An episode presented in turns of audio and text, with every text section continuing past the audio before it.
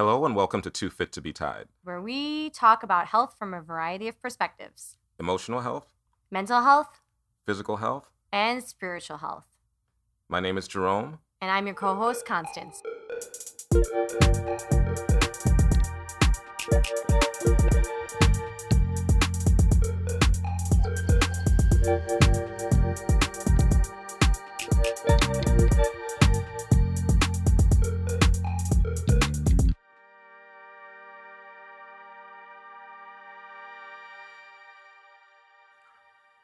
All right, another episode of Too Fit to Be Tied.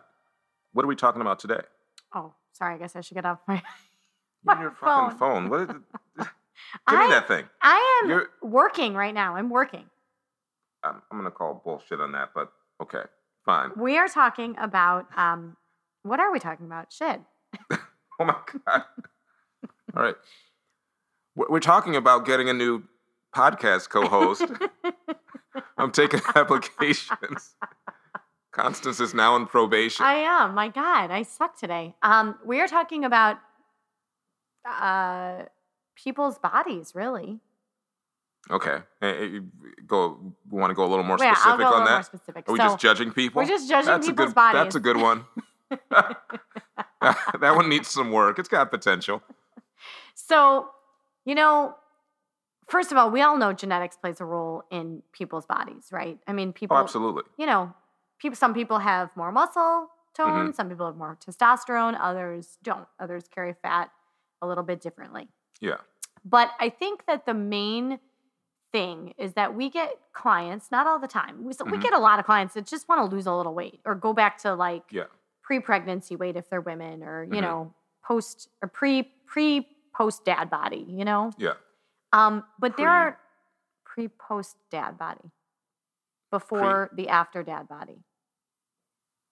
Also, there's dad body, and then there's Pre dad body. Pre post dad body is the bad one. pre post. Okay, so that means that you have a regular body, hmm you get a dad body, hmm and then you get post dad body. Yeah, Which is what is that? That's just, bad. Just that's like just That's like- guy. that. that's like we got our work cut out for Okay. us. All right. Okay.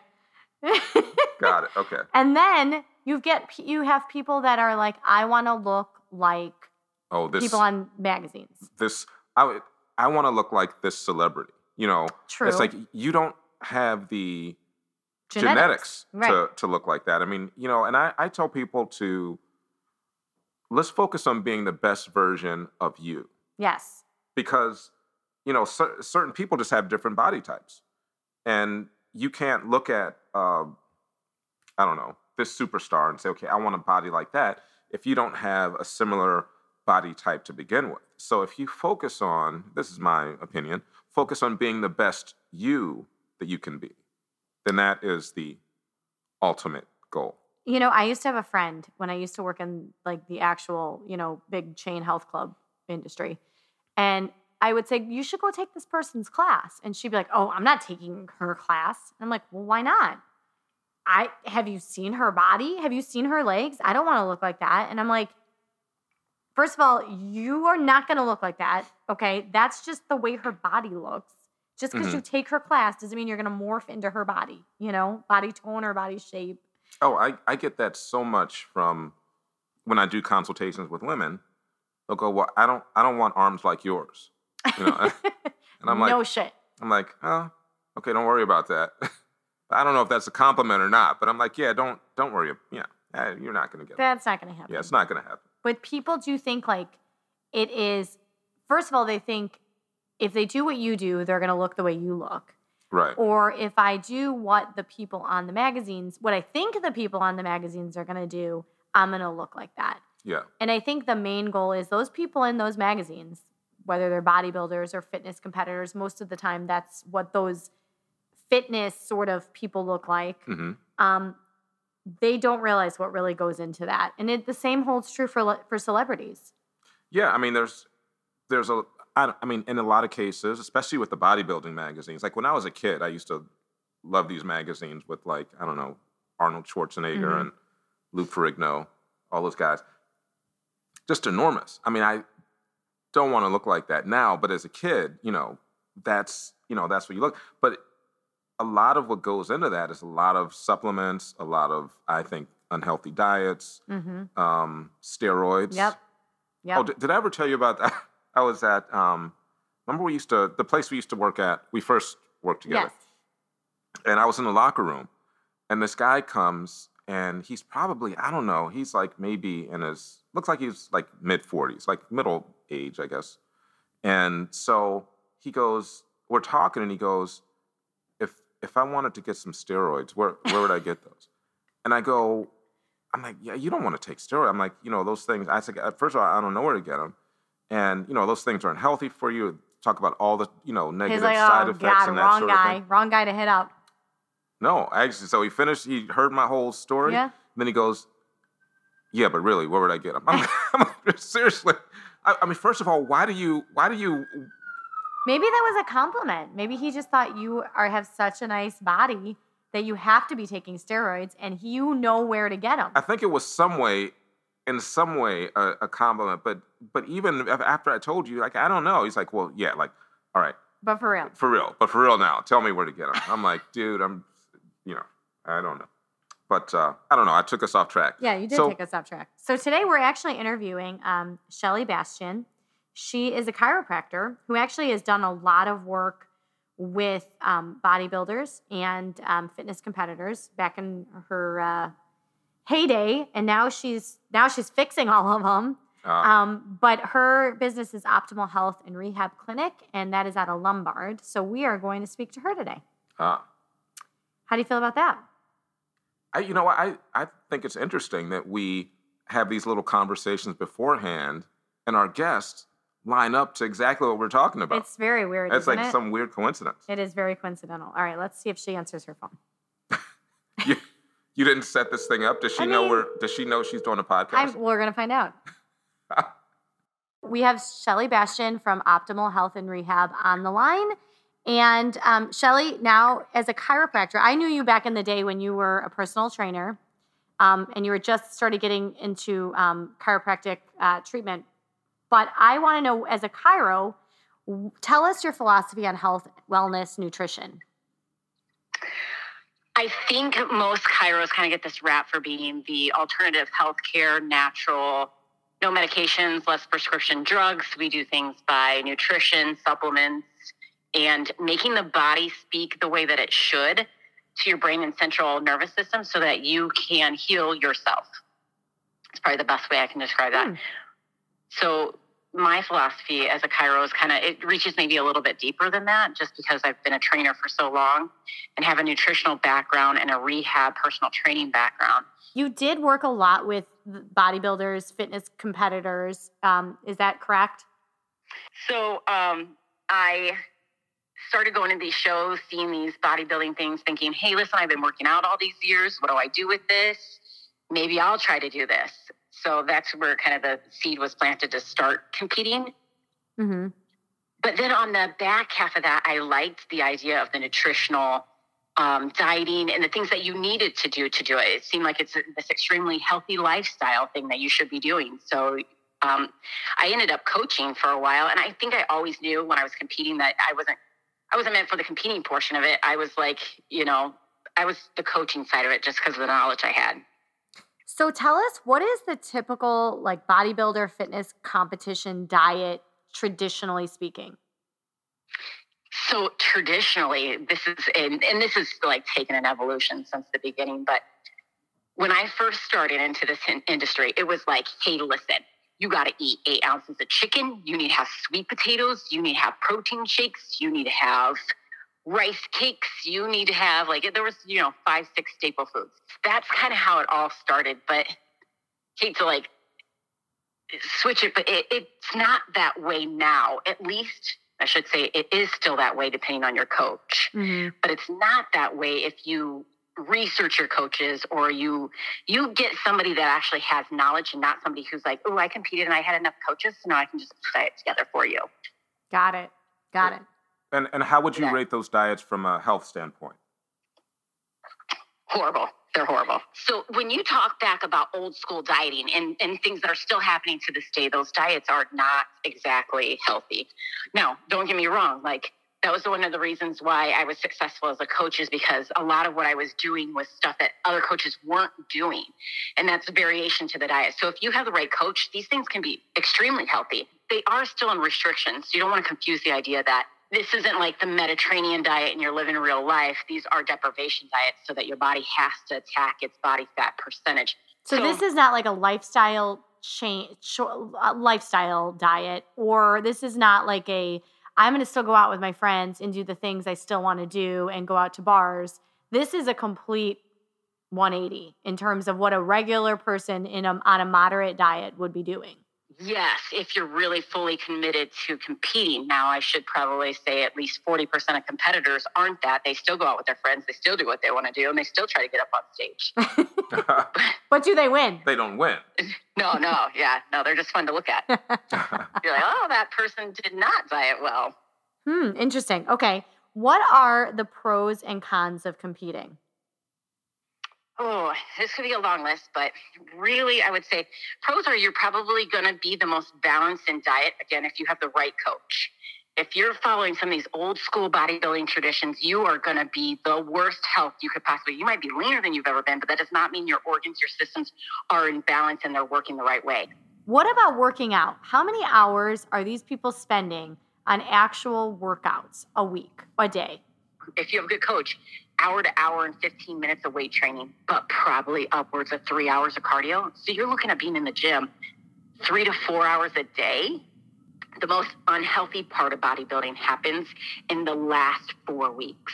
You're you're doing tricky things with the body so that you can get that last few um, body fat percentage or pounds off. Then that's when it gets a little little hairy. What does it look like right at the end of the competition, or right at the beginning, I should say, of the competition, like that 24 to 48 hours. Can you tell us about how restrictive it is in terms of water, in terms of diet at that point? Because people see these. Actually, I just want you to tell my clients right now, please. Just let them yeah. know that what they see on those magazine covers is something that is almost unattainable on a regular moderate workout plan and nutrition plan. You know because those people are really restricting um, in order to look that way. Yeah. And there's probably some airbrushing involved. And there's probably some tanning and airbrushing and all that but can you tell us a little bit of what, about what that looks like? You will see on the pro level and this is like and this happens on state level so don't don't get me wrong. It's like they got a coach, and that coach wants these girls to be on Anavar or wants them to be on Winnie or wants them to be on some kind of hardening drug or like dehydration drug. A lot of people take, um, they take like furosemide or some kind of diazide to pull water. So you're you're trying to deplete the body of its interstitial fluids so that it's just like grainy looking. Now, mind you, you cannot do this if you have not dieted right and you are still living a life and hanging out with your friends while you're trying to diet. Mm-hmm. So it's it's this fine line, and this is where people run the biggest risk of injury. This is where people get hurt is if they don't know these last few hours 24 to 48 hours look like you're starving you're tired you're probably not sleeping and for some coaches you're not drinking any water. Wow. So and that's where you run this risk is because i think there's a lot of coaches out there that probably don't have any chemical um, knowledge behind their belt when they're offering up advice for certain supplementations or black market drugs that you should be taking when you are competing. And when they do that and they don't know what they're doing, they can really dehydrate a person to the point of injury or or death. That is I mean, really if scary. You look back, yes, if you look back at our like pro quality, you'll see a couple guys who have died the day of competing. And it's rare. I, I wish I would have come up with a name prior to this. Um, I know there's been one here in the last seven or eight years even it's rare that it happens, but and you don't know the underlying conditions that are there. But when people are dehydrated to that point, it can be very dangerous for them. Oh. We are, if you think about it, I think the percentage of the body is 90, roughly 90% water. If you start pulling that water, and some of these people will pee out, you know, 10 pounds or more of water, you're starting to, to affect their bodily systems. And then Absolutely. what happens when, okay, competition day, you know, they've restricted, all this stuff has happened and then they just are done. I mean, they go into donut eating and, you know, water drinking and coffee consumption. I mean, what happens to the system and also what happens to their bodies once they are they treat it like a complete diet? It's funny because it's not really funny, but you get what I'm saying. It's funny to watch some of these people because reverse dieting wasn't such a thing back in the day. We used to be like, okay, you're done. Go, let's go. What are you going to eat? You're going to have pizza, pasta? What do you want? And then we saw these competitors blowing up, you know, gaining 20, 30, 50 pounds for these big boys out there in days. Wow. Can you imagine the tax of that on your kidneys? Your kidneys can't keep up with that. You're basically putting yourself into kidney acute kidney failure. You're retaining so much water that the capillary exchange is not there. You've pushed and taxed the system, which taxes the heart. So you're just talking like you're you're systemically hoping that you're not going to send your body into failure.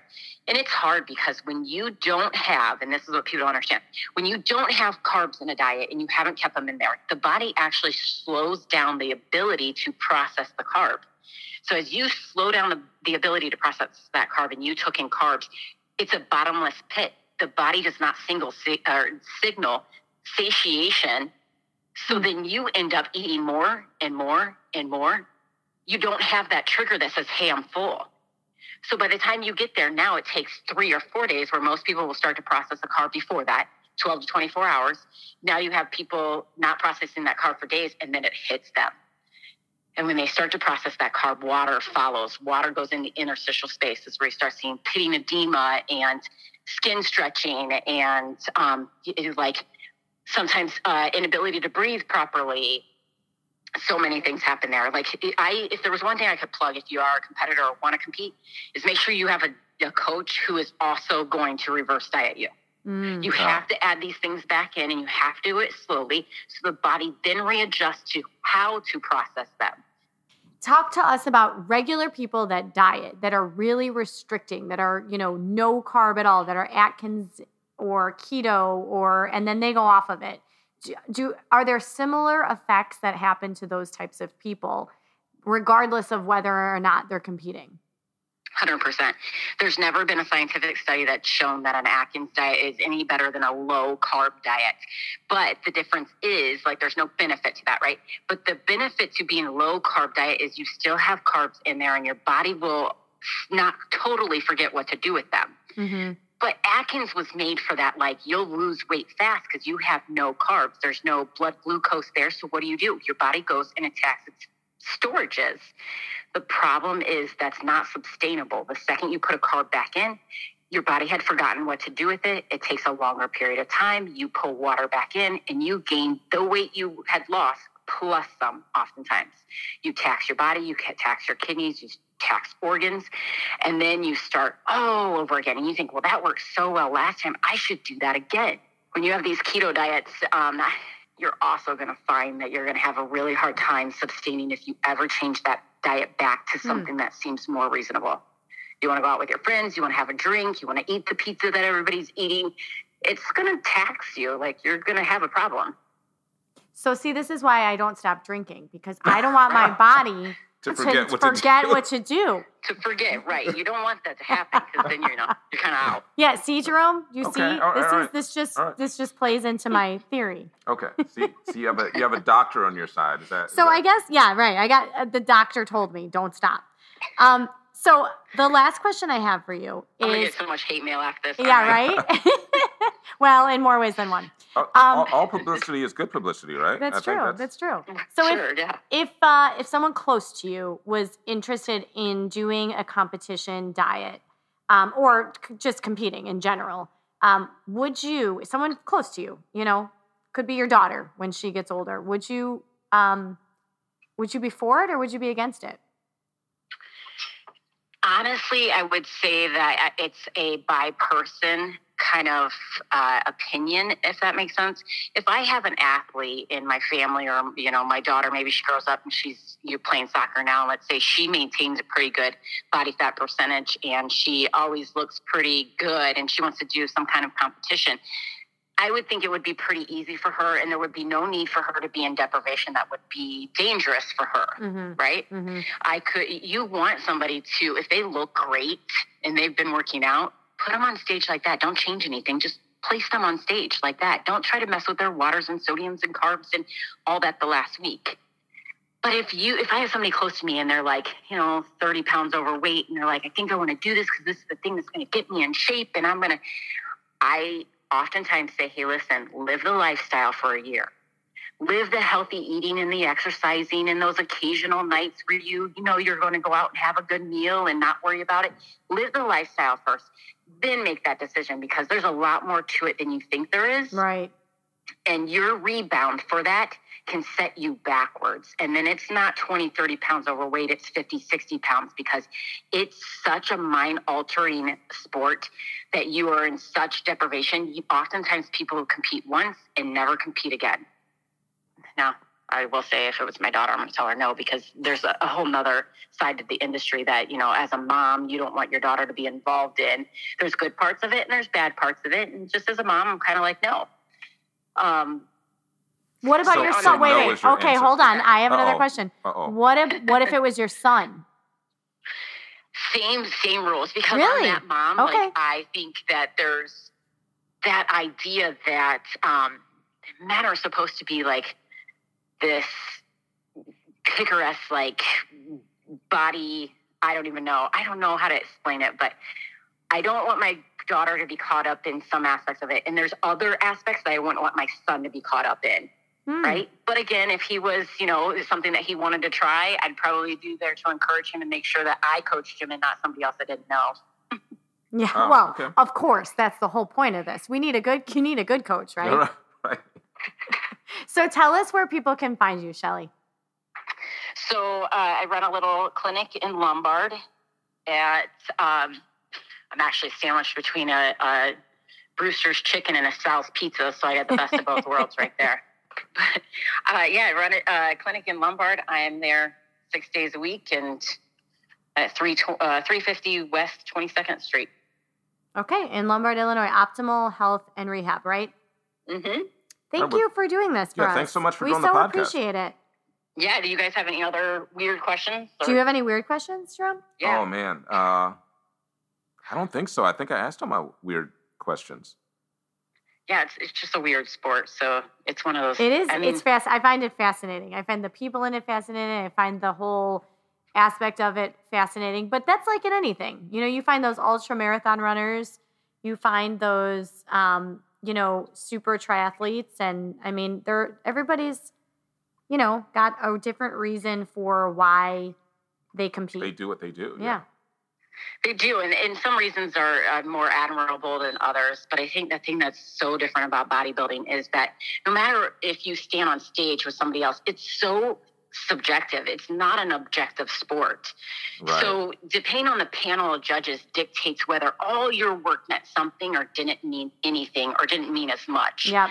and you're constantly competing against yourself. So everything you do, the exercise program, the eating, the cheating, maybe that's all going to affect you, right? And it doesn't matter because maybe you cheated your butt off, stood up there and took a first place. Maybe you busted your butt and was like the hardest working one and you stood up there and took sixth. It's one of those things where it's just like as much work as you put in may not be as rewarding as you think because you just never know what's going down that day. and you could stand next to somebody in the same you know the same division as you and you could do the same diet and have the same coach and do the same workouts but look totally different Yeah. because of Absolutely. genetics you know Yeah, I mean, it, the, we, my husband and I laugh now because he competed. It's kind of how it kickstarted our relationship. Is he was competing and asked for some help with something, and it was funny because he stood on stage at his last show in the open, got lined up, took first place, then went to the novice and took second place to the guy he just beat five minutes before Wow. Wow. for the first place. oh, So you're sitting there and you're thinking, wait, well, well, that's not right. And it's the same judging panel. They're all sitting at the same table. Like that's what I use as my example to tell people, like, you just don't know what's happening. You just don't know what's going down. And each body's different. Like all you can do is judge off of who's there that day and, and what they like the most. that's amazing yeah. all right well that just deterred me Constance was my already to psyche, start her, I couldn't her handle that. career. yeah, my ego could not handle that kind of, from- kind of. No, no, thank you. All right, Shelly, thank you so much for being on uh, the podcast with us. Of course. We you guys have a appreciate great it. day. Okay. All right. Bye. Bye bye. Yeah, fuck that. Yeah, I'd that be was- pissed. I'd be like, excuse me, excuse me. I just beat this asshole. Yeah. And the last one, And no, I saw him eating fries and pizza last night. not fair. Not fair. No, it is, it is subjective. Like, I don't know, like gymnastics. You know, how do you know Right. that person got a 10 and that one got a 9.9? I mean, there's no, it's not like a, a race where you go, he came in first, he You're wins. right. Yeah. You know, or she wins. Or swimming. You know, it's like, you know, one of those things. Just- Maybe he just flexed harder. maybe he flexed harder. Maybe maybe that guy that's the judge is his uncle. That's true You too. know, There's the whole yeah. pol- politics involved. I think what was, you know, really interesting about having her on is it does really parlay into just the average person. You look at your, you know, your your friend and you think we eat the same diet or shit. You look at your friend and think they eat like shit and I eat healthy. Mhm. And why do we look so different? Why are Yeah. our bodies, you know, different in terms of um, you know, fat percentage or, you know, muscle tone. And the same thing happens on a competitive sort of landscape when it comes to fitness competitions and bodybuilding. All of those people deal with the same thing. Absolutely. I mean, and I think it's like anything, you can't just take, I mean, there's some basic guidelines as far as diet goes, but, you know, we always talk about how you can't just say, I'm going to eat what this person eats. Your body is different. You have to Mhm. figure out what what works for you. Right. You know, um, I don't know. Maybe we'll do an episode on my uh, recent food changes. Oh, that's a great idea since you don't you can't eat anything anymore. we'll definitely talk well, about that. yeah. Well, I can eat stuff. Just Right. some of my favorite stuff. Um, but uh, but if I looked like um, at these articles and say, okay, Tom Brady eats this, and people are like, oh my God, what does Tom Brady eat? Oh, And how I- about Michael Phelps? They were talking when he had won the Olympics. Oh, yeah. Everybody was talking about what he ate. Yeah. Yeah. well, he's swimming like 13 hours a day. Yeah, he would have McDonald's and waffles, Four and pizzas and four shit, pi- yeah. it's like yeah, it- And people okay. were like, "Oh, so okay, see, it's okay to It's eat like, that." yeah, because he's all lean, he's all cut up. My problem is I'm not eating enough. I need twelve thousand calories a day. You know, it's like you can't. You got to figure these things out for yourself. I mean, I think that's a, a a big point that we we always try to get across. I mean, you start with some basics, but you know, your I don't know. I guess manual for your body is something you kind of have to figure out. it's true. You have to fine tune things. and when you're looking at some of these magazines, albeit that it may be airbrushed and Mhm. you know, um, not exactly the real deal, but these people that you're looking at have gone through such a major deprivation diet Mhm. and are spending all, up to three hours in the gym.